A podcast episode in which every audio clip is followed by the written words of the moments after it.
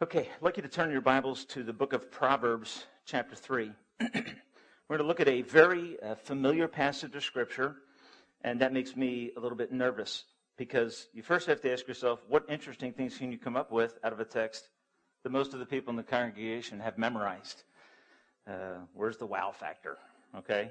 Uh, sometimes I'm concerned about that um, in my flesh, in my sinful flesh, in my desire for your approval, as contrasted with my desire that you would hear God's word. And my desire this morning is that you would hear the word of the Lord, that you would hear a verse that is often cliched, and I believe often profoundly misunderstood, that you would hear the message that God has for us. Our series that we're going through is called Grounded, and what we're trying to do is lay solid foundation stones that will be a foundation upon which we can build our lives for Christ.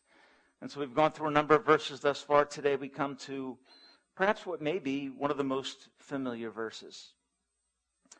Proverbs 3, 5, and 6 say this Trust in the Lord with all your heart.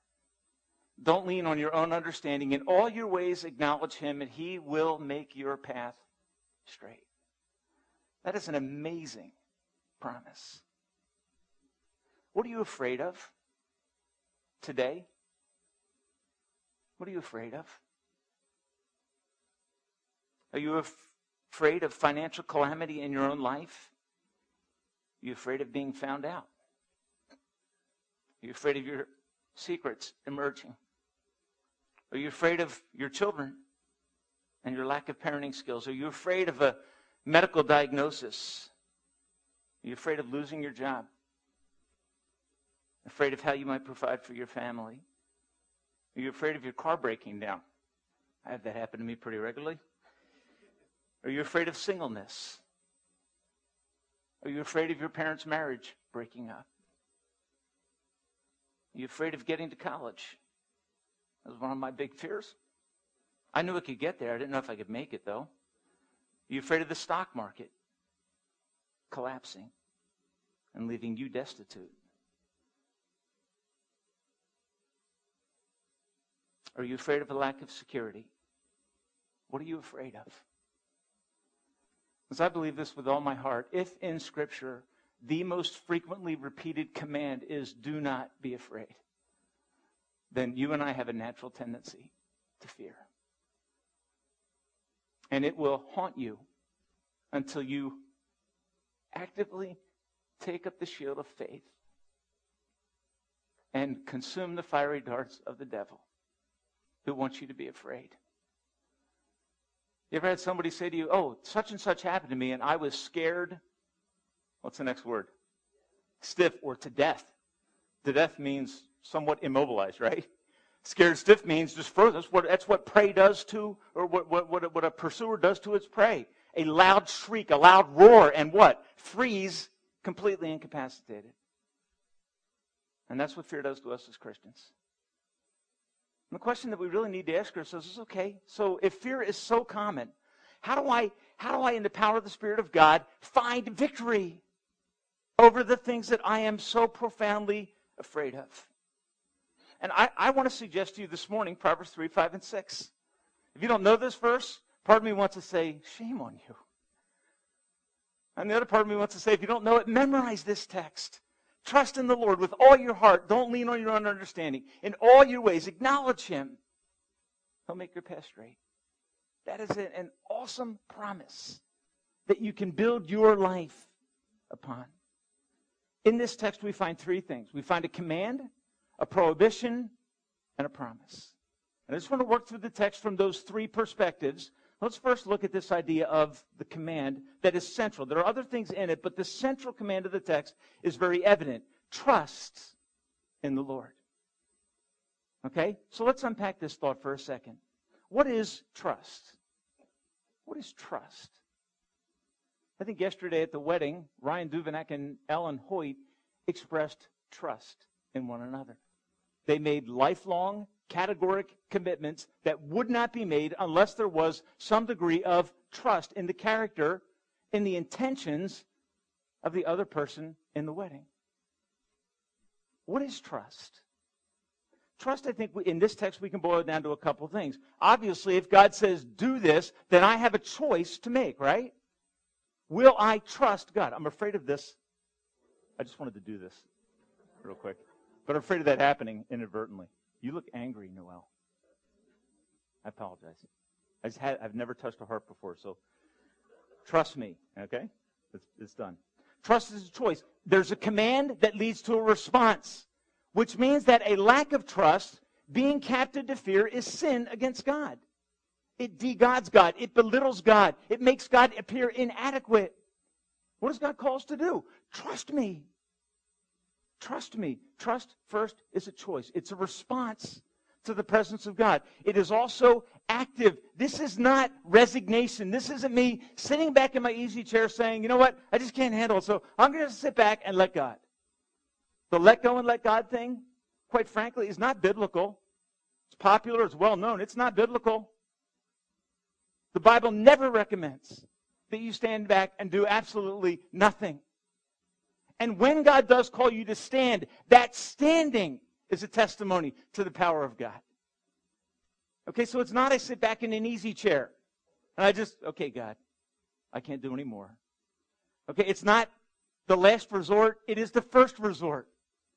How many of you have ever found yourself in circumstances where you're, you're pursuing a resolution, a solution to a problem, a struggle, and all of a sudden say to a friend, you know, and then I finally I decided to pray. what are we thinking? Prayer should be the first thing that we do. It is the evidence of trust, and it is an active pursuit. It is not trusting in fate, it is an active trust.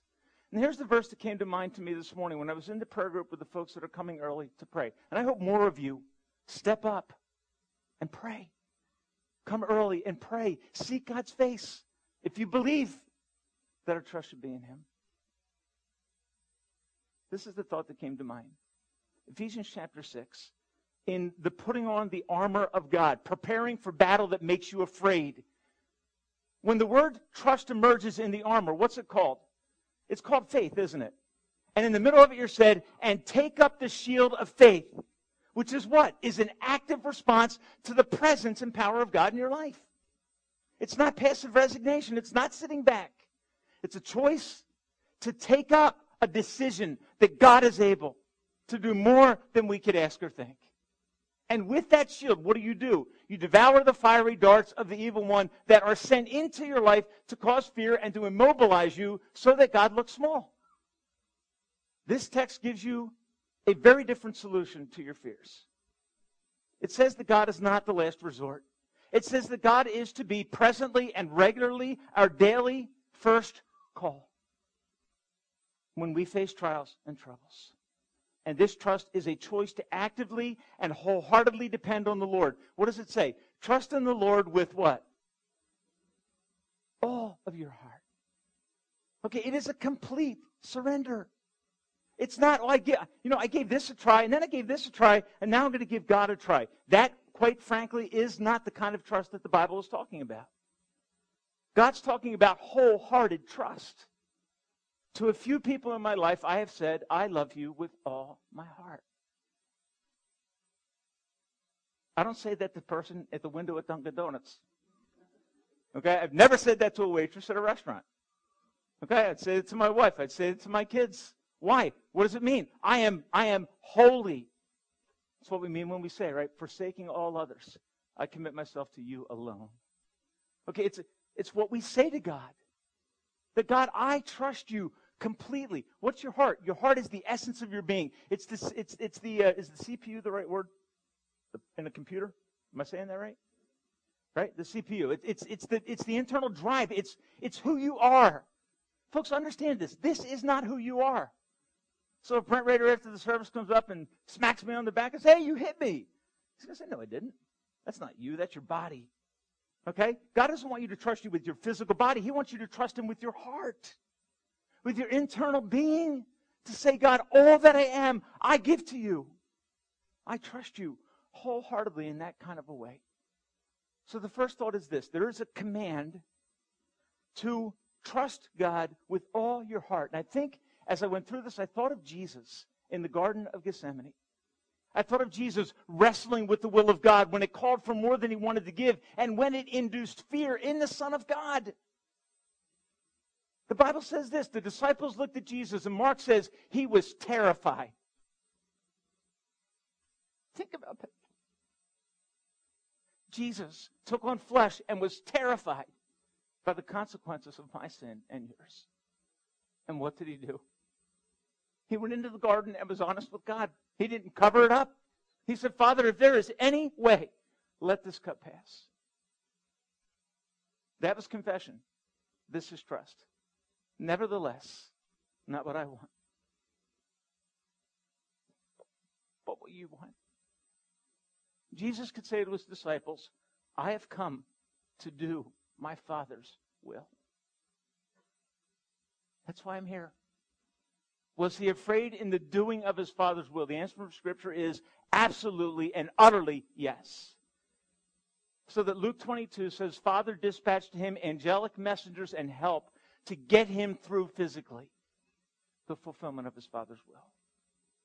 That's trust a wholehearted commitment to say, God, give me the strength to obey you in any and all circumstances. I am yours. I am fully in. I am all in. That's what trust is. It is before it's anything, it is a command. And we need to sit back and say, is my trust in God something? Okay, because we live in a world that talks about faith. And oh, if you have faith, that's a good thing. I'm glad you have faith. That's not what the Bible's talking about. The Bible is talking about an active, consistent trust in the goodness of God in the face of circumstances that make utterly no sense to me whatsoever and that cause me to fear. God says, I want you to trust me with everything. Don't hold anything back. Give me your entire life. That's first the command. I took a water rescue, a lifeguarding class, when I was, I think, a sophomore in college. And one of the things that they taught you in that, and they did, they scared you with this kind of like a tactic they used. They put you in the water and said, okay, go rescue that person that's waving their arms. And then the person that was waving their arms enveloped you. Now you're the rescuer, and all of a sudden, what's wrong? Okay? You're in trouble. And so here's what they were teaching us never approach someone who thinks they can do it on their own. Don't rescue a victim who thinks that they can stay afloat. Wait till they are truly incapacitated and really trusting before you move into help. And my observation from Scripture is that is exactly what God does to us. When you cry out to God with a response to the command, trust me, and you say, God, I trust you. God moves into your life in a way that exalts him and humbles you, doesn't humiliate you, but it humbles you and causes you, when you sing, to sing with gratitude and joy. Why? God has rescued me. Come on, I appreciate your words this morning. We're broken people. And we come to him with that kind of abandoned, full, wholehearted, wholehearted, robust trust. What happens? He moves in your direction. He says, Draw near to me, and what will I do? I will draw near to you. You don't draw near to God when you're in pride, in self sufficiency, and you're okay and you got all the bases in your life covered. You won't draw near to God. You'll draw near to Him when you know that, you know what, I'm a broken man, I'm a broken woman, I'm a broken young person. I need the help of God.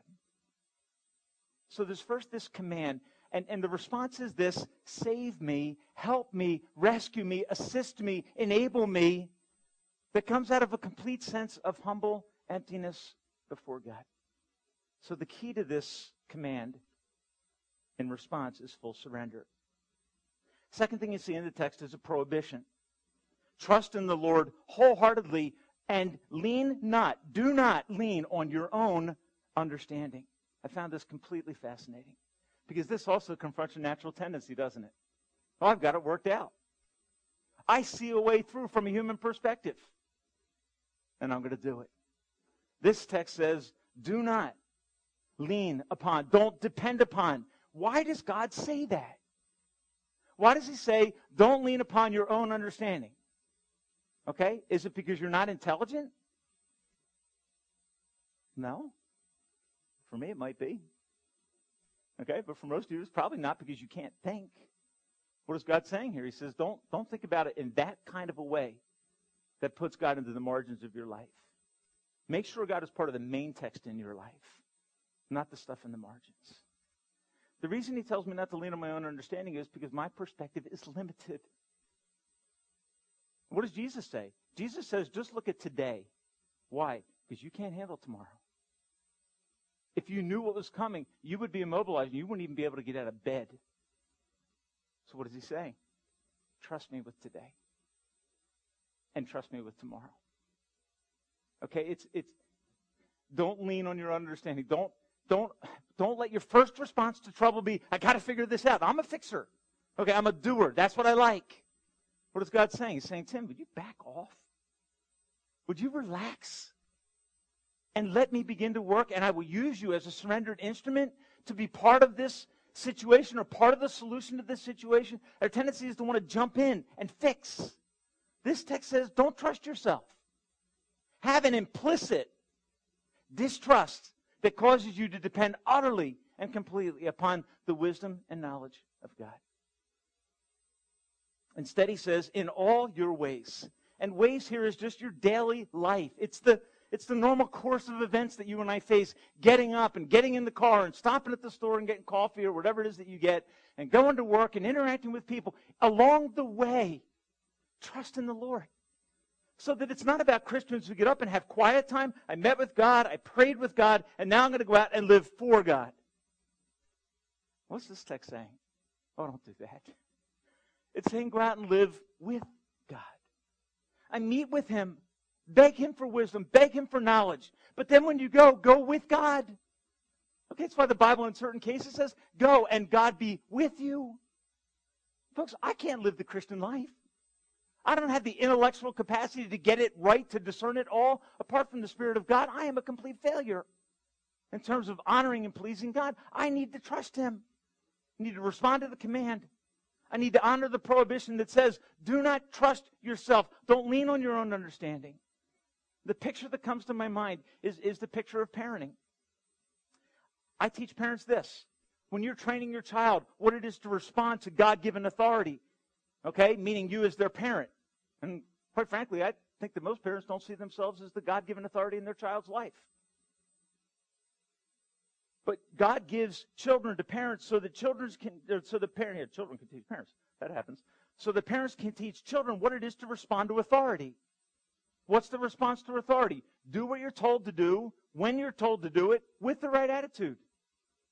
Okay, that was the, the simple formula in our house. I don't care if you did what you're told to do. If you launched all your toys into the toy box, you didn't obey. And if you didn't do it right away, you didn't do what you were told to do.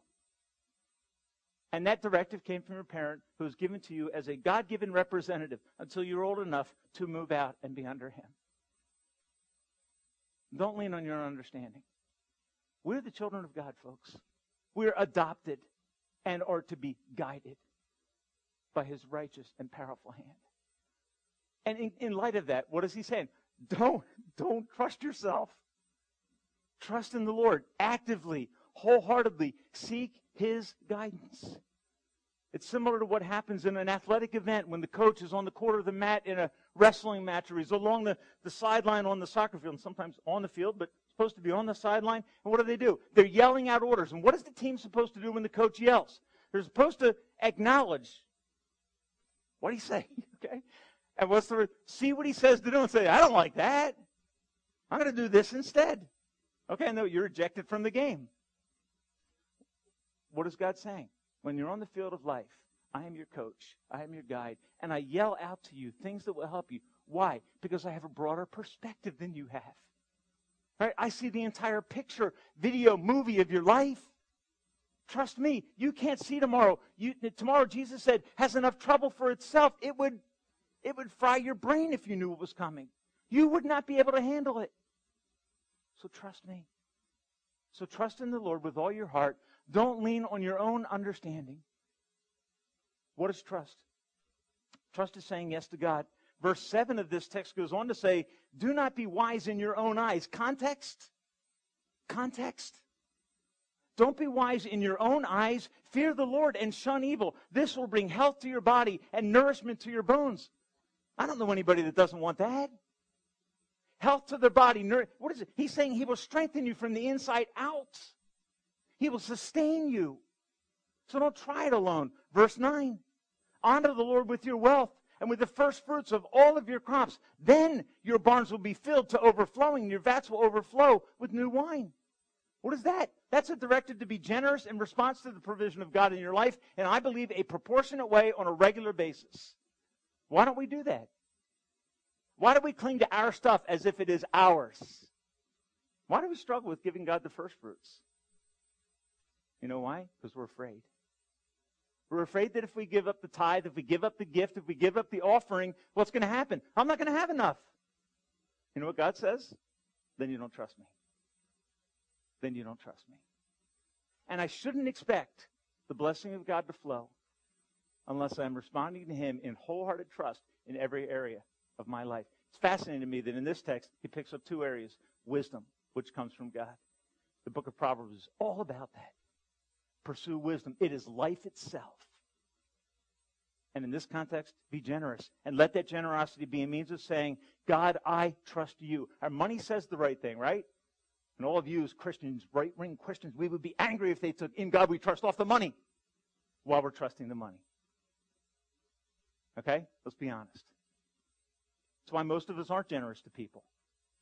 Why? Because we're afraid. Well, I'll be happy. We'll have enough. Well, what about tomorrow? What if, what if, what if, what if? Trust God. Trust God. That's what he says to us. Trust as a young adult following God's standards for sexual purity in the face of ridicule and pressure when it doesn't look wise and it doesn't make you popular. It is a teen saying no to temptation uh, to the temptation to crave and to pursue acceptance and fun because of a greater promise from God. Trust is a parent holding to their convictions while raising a difficult child or teen and not caving in. It is a married couple determining to honor God from the first fruits, knowing that God will meet our need. It may be a mom who hangs in there to love a difficult mate for the sake of her children and the glory of God. And maybe you going to work on Monday and saying, I can't do that anymore. It may cost you your job to stand up and be a person of integrity. And you know what God says? God says, trust me. Psalm 37 4 says the same thing. Doug spoke on this earlier. I want you to see how these verses tie together? Delight yourself in the Lord, an act of faith, and He will give you the desires of your heart. You know why we hang on to stuff? Because of what we're looking for and hoping for through it. What does God say? God says, hey, delight in me. Seek after me. Don't trust yourself. Have an implicit distrust for yourself. And with abandon, trust me wholeheartedly. And watch what I will do in your life. Trust is doing what is right and leaving the results with God. That's the phrase my pastor taught me over and over and over again.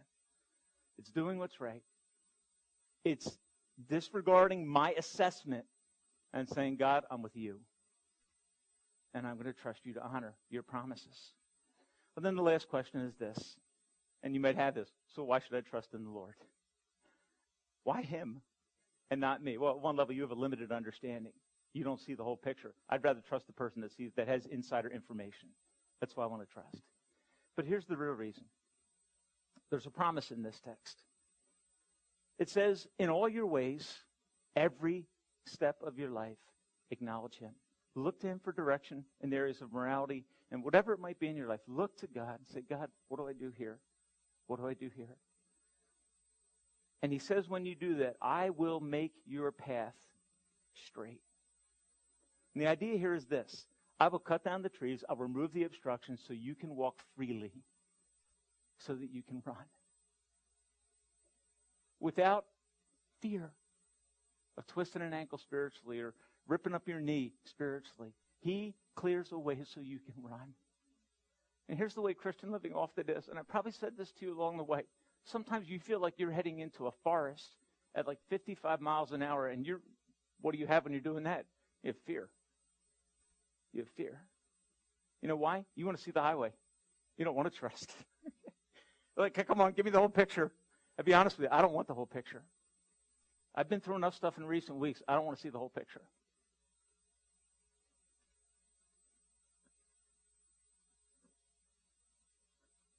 I can't handle the whole picture.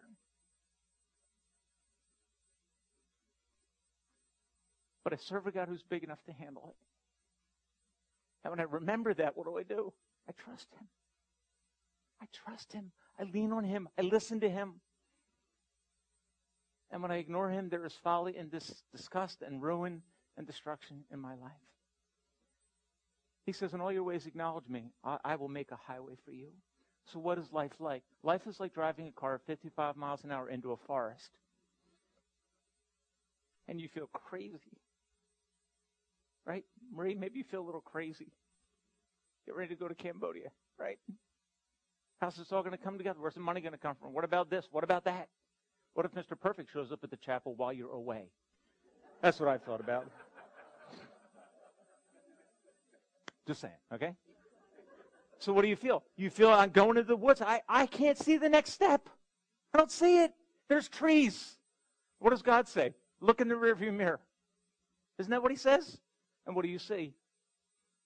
You see the thing that makes you say, oh. Oh. And God just whispers in your ear again, trust me. Put your foot on the accelerator. Don't doubt. Don't fear. Don't let people intimidate you. And when the evil one throws the, the, the, darts of fear and doubt and disgust and sin into your heart, put up the shield of faith. Actively choose to trust God with all your heart. And He will make your path straight. the truth is this many Christians do not have the joy of looking in the mirror because they've never put their foot on the accelerator because they're afraid. And fear immobilizes. Fear causes you to put the car of your life in park turn off the key. God wants you to put in the key of faith. He wants you to start the engine. And on the power of the Spirit of God, He wants you to run. He wants you to ride. For His glory. Because if someone says, Hey, Marie, what are you thinking? And Marie's going to say, oh, I'm just doing what I believe God wants me to do. And I'm okay with that. That's what it takes. That's what it takes for a parent to confront a child that's in rebellion. That's what it takes for a mate to confront another mate and say, hey, we got things we need to work on. It's what it takes for a Christian woman or man to go into the workplace and say, you know what? I used to do that for you. I refuse to do that because it's wrong. I can't be part of that. It's a nurse working in the hospital saying, you know what? That prescription, I refuse to give. And if that costs me my job, then so be it. I'm going to trust God. Okay, folks, this is exceedingly practical. And it will shock you out of complacency and apathy because you're going to say, when I trust God, I become bold. Why? Because He can do things I can't do, which means that through me, He can accomplish things that I fear failure in. Been in that place too recently. Like, I don't know what to do in this situation. What is God's whisper? Through friends, often. Trust me. I will pray for you. I say, okay, that helps. And encourage me to what? Embolden trust in God and cling to Him. The motive or the promise of this text, the command, the prohibition, the promise is this trust God because He's worthy of your trust. Praise God because He's worthy of your praise. Okay? Something funny happens in my life, more with my two daughters that are now at home. When their car breaks down, who do they call? They have AAA cards. Okay? Who do they call? They don't do AAA, they do DAD. Okay? You know why they do that? Not because I'm a perfect dad, please. They do it because they trust me. They may be eight hours away, but you know what? They trust me. Is God worthy of your trust? Wholehearted devotion? Full surrender? Have you found him trustworthy in the storm? In the fire? Has he ever let go? Is he stronger than the trouble that you face? He says to you and I, trust me. In the midst of your latest difficult set of circumstances, here's what God is saying. You have big problems. And I have plans. God's saying, Boy, that's probably blown you away. But watch, trust me, and watch what I will do. Stand for truth. do the right thing and watch what I will do with that problem when I unleash on that problem my sovereign plan. Which Jeremiah 29 11 says, I know the plans I have for you. It doesn't say, says the Lord. Okay, it says, declares the Lord. I know the plans I have for you. And he goes on to say, plans to prosper you, not to harm you, plans to give you hope and a future. The things that you're trying to secure, what is God saying? Let go. Let go of that. And trust me. Trust me. Walk with me. Hold my hand. In the same way that my daughters call, they know people that are better mechanics. They have Dave Rader's phone number in their phone. He can fix things that I can't even describe to you. But they call me. Not because they don't like Dave Rader, but they trust me. Not that they don't trust him. this is a dangerous path. Just like pray right now. But I'm their dad. It's it's the relationship. That's it. They've never called him and asked for money. They call me. They just take it actually out of the place that it's hidden. Almost gave that away. Better get home fast, honey, after church. So, this song I will read to you, and I, I, I hope that you will go out here saying today, God has given me a command to trust Him. He's given me a prohibition to stop doing what I've probably been doing, and He's given me a reason for doing it, a promise. I'll make your path straight. All things work out for our good. Though sometimes we don't see how they could.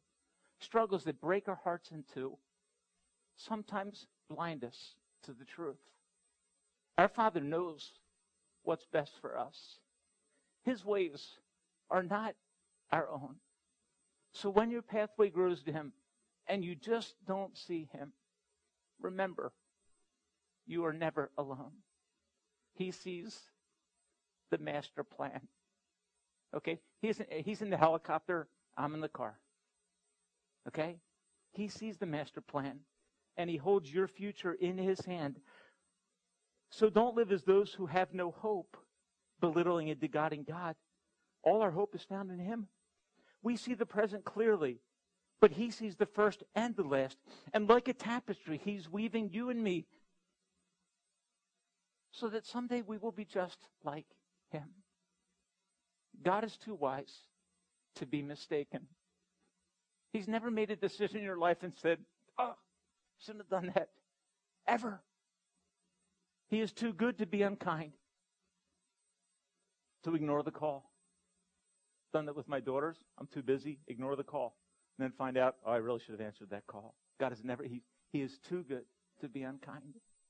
So when you don't understand it, and when you don't see his plan, when you can't trace his hand and see what he's doing, trust his heart.